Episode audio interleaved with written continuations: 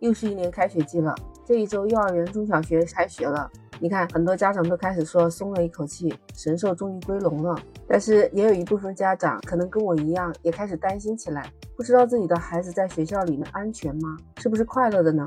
如果你还不是家长，那在校园的那段经历里面，你有见过校园霸凌和欺凌，或者是身边有朋友受到欺凌的吗？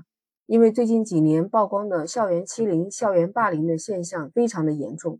我看到一个数据，是联合国儿童基金会对十八个国家的年轻人进行过调查，有百分之九十的人认为校园霸凌是普遍都在的。这其中三分之一的受害人说，他们对校园欺凌是习以为常的，而且从来没有告诉过别人。听上去真的不可思议吧？但是校园霸凌确实存在，而且细思极恐啊。那青少年、未成年人应该怎么样去应对校园霸凌呢？今天咱们就来好好聊聊这个话题。你好，我是 Lisa，我在深圳向你问好。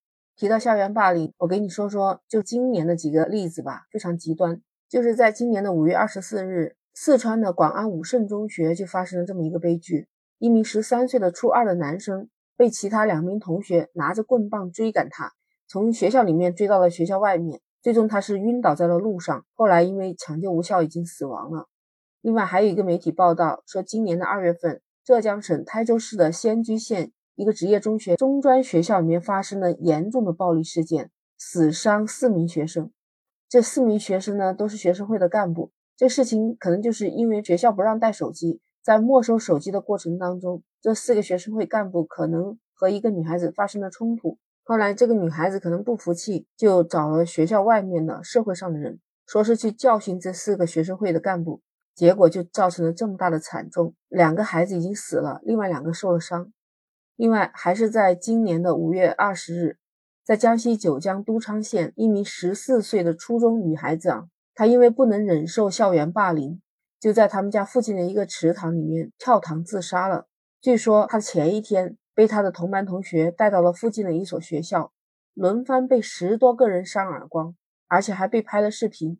据说这样的事情不止发生了一次。据那位去世女孩子的表姐提到，说其实早在一年前，这个女孩子经常是被同学欺负，曾经跟家里人提出过要转学或者是休学。这个家庭也是一个非常穷苦的家庭，好不容易孩子读到了初中，结果没想到白发人送了黑发人。我说的这几个都是真实发生的事情，也算是比较极端的吧。听到这样的事情，确实是非常的悲痛。看看这个数据更吓人。有一项数据调查显示，有百分之五十七点五的校园暴力案件就涉及到故意伤害，导致孩子死亡的校园霸凌案件占百分之十一点五。听上去很吓人吧？那到底什么样才是校园霸凌、校园欺凌呢？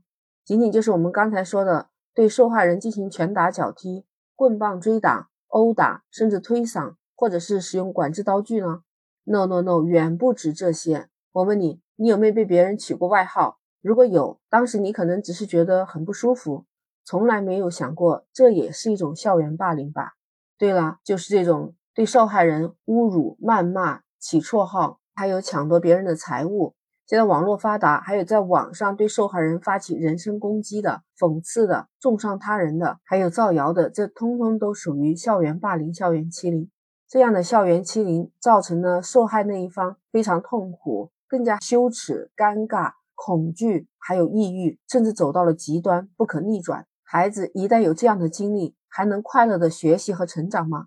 很多恶性的校园霸凌案件不是突然的或偶然发生的，而是这些施暴者一次又一次的试探了受害者和学校、老师、家长的底线。正是因为他们一次一次被轻易放过之后，才会肆无忌惮、心安理得的做出这种恶性事件，引起社会轩然大波。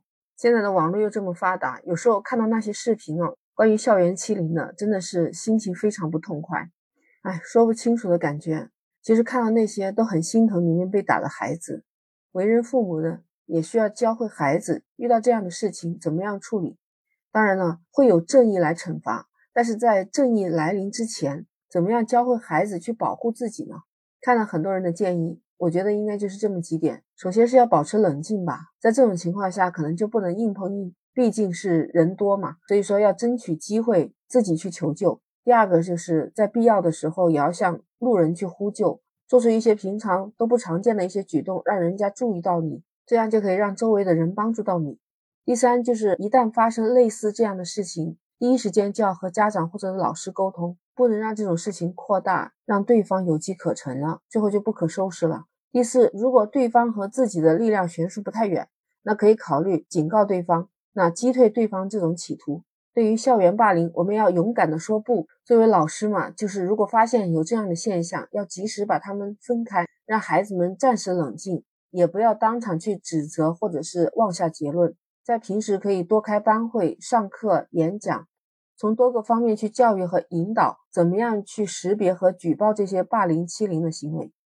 那作为家长嘛，就在这个时候一定要关注孩子的表情或者是心理的状况，还有关注他的身高体重。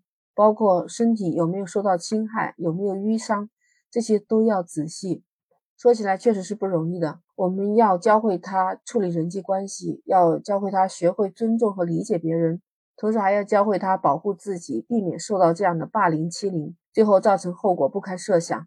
那所以，我们今天聊了这么多，如果你觉得对你有帮助，或者对你的朋友有帮助，可以收藏转发，以后可以慢慢回听。那记得关注 Lisa。下一次你就很容易找到我了。我们下期不见不散，拜拜。